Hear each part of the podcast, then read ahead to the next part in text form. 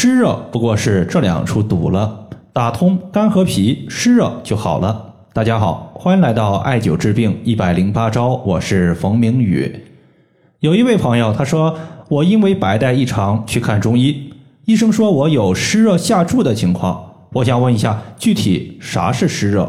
湿热它是中医上的一个病症说法。简单的来讲，湿热它就等于湿气加上热血，说白了就是体内既有湿也有热。从舌头上来看的话，主要表现就是舌苔厚腻偏黄。主要表现比如说大便黏腻、小便发黄、浑身乏力、皮肤和头发爱出油，都属于是湿热的一个常见表现。尤其是对于女性来讲，如果白带正常情况下是透明没有味道的。量也不会太多。如果有一天你发现白带发黄且异味严重，多半它就是湿热问题。想要去湿热，它不仅呢要去除身体之中的湿气，还得把体内的热邪给彻底根除掉。一般的话，我们可以从肝和脾入手解决。首先，我们先来说一下湿气的问题。湿气的根源在于脾。俗话说：“脾乃后天之本，主运化。”运化就是消化食物和水的意思。一旦脾的消化能力下降，食物和水液不能及时的消化代谢掉，就会在体内形成垃圾和毒素。而对人体来说，湿气它就是体内的水没有彻底消化的半成品，属于是垃圾毒素。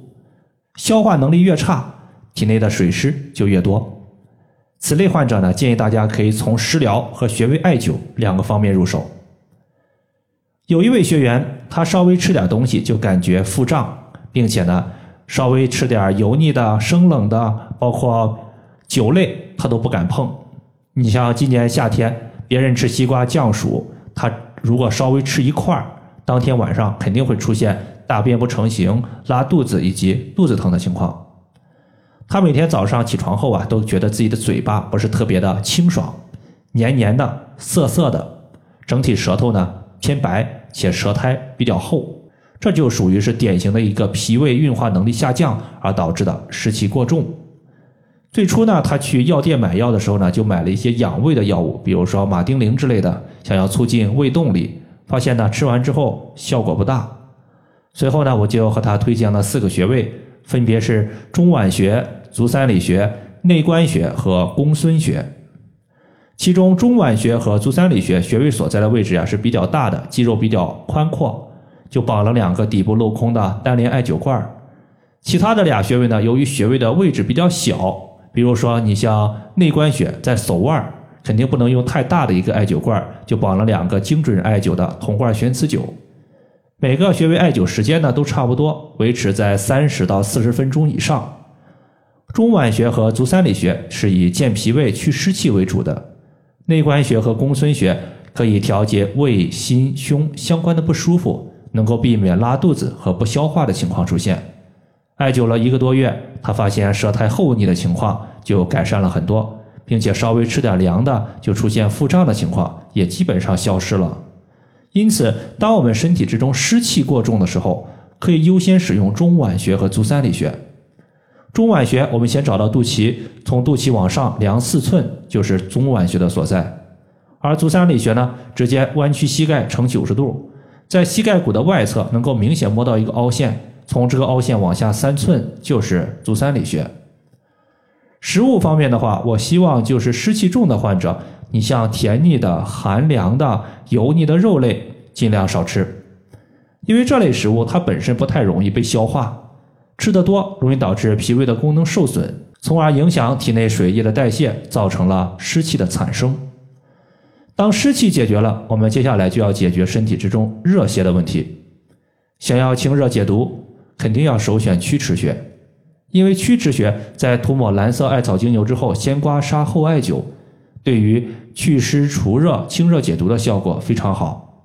比如说提问的这位朋友，它就是针对曲池穴和行间穴先刮痧后艾灸，远端穴位搭配的是中极穴、带脉穴和三阴交穴，用了不到俩月的时间，等到第二次白带出现的时候，就发现白带恢复正常了。其中中极穴、带脉穴和三阴交穴主要是调节妇科病症的，或者说主要是解决这位朋友的白带问题。而曲池穴、行间穴刮痧，它就是在去除身体之中的热邪。曲池穴，顾名思义就是弯弯曲曲的池水，一池之水在这个地方汇聚，肯定有清热的效果。当我们弯曲手肘成四十五度的时候，在肘关节外侧肘横纹尽头处就是曲池穴的所在。那么行间穴其实是在脚趾缝，是我们肝经的营穴，是以清肝火为主的。俗话说肝郁化火，一旦肝气郁结、肝气不畅，它就会化成火，形成热。那么行间穴是直接清除肝火的。要知道，在行间穴附近，距离大概有。一两厘米，这地方呢，也是在脚趾缝，还有一个穴位叫做太冲穴。如果在刮痧的时候，太冲穴和行间穴一起刮痧，然后艾灸，不仅能够清除肝火，还能够疏调肝气，避免肝气郁结。